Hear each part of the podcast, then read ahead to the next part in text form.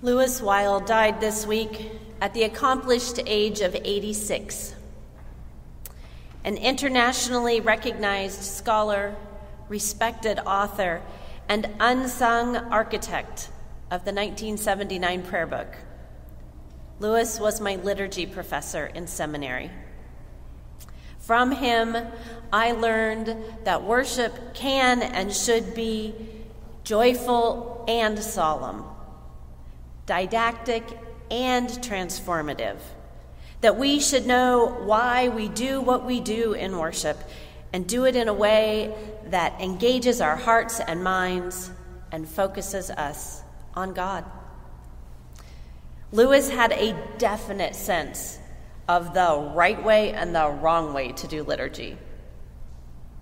He also had a generous willingness to hear new ideas and try new things in worship to draw people into that experience of the holy. Though he never married or had children of his own, he always welcomed children's participation in worship. He taught by telling stories, and I cannot read his books without hearing his voice telling those same stories. While I know that Louis most definitely has begun his rising in glory, I lament his death. My heart keens for the loss of a beloved mentor and teacher. So much of how I understand liturgy and my role in worship is because of him and I lament that he is gone from this life. Grief and lament are not things we do well in our culture or even in the church. Therapists tell us that lamentation is necessary to processing grief and trauma because it makes space and time for us to question, yell, scream, wail our sorrows. Lament comes from the Latin word plaint, like complaint or plaintiff.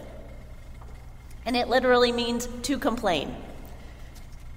Lament, in a spiritual context, is a form of prayer. It's offering our complaints to God. The Psalms are filled with laments, with heartfelt and beautifully worded versions of, It's not fair. Why? Why me? God, where are you? Jesus laments from the cross My God, my God, why have you forsaken me? This sermon is equal part reflection and invitation. Those of you worshiping here received some three by five cards with your bulletin, and those of you at home had an opportunity to collect paper and pen. At whatever point you begin to start identifying your own griefs and laments, just start writing. No need to be tidy or write full sentences. No one else is going to read these.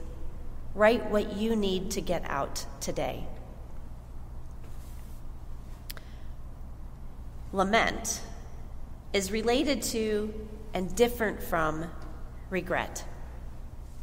We regret things that we did or didn't do because we had a choice. We lament things that are overwhelming and out of our control. Lament is the wailing of our souls as our spirits try to make sense of grief and loss and trauma. Now, crying out and complaining may feel disloyal or unfaithful to God, who gives us so many good things. We would rather focus on positives and silver linings, like that the bright side of the working from home is spending more time with our family and our pets. And choosing to focus on positives is a coping mechanism, an important one, that helps us survive otherwise depressing situations. And to fully process all of the grief and loss and trauma of the last few years, we need, our souls need, to name it and acknowledge it. Prayer is our conversation with God, and lament is one of the most faithful ways we pray. Lament acknowledges our pain and reaches out, demands to be heard. There is nothing more trusting in God, nothing more faithful than to be deeply and desperately honest about the things that break our hearts.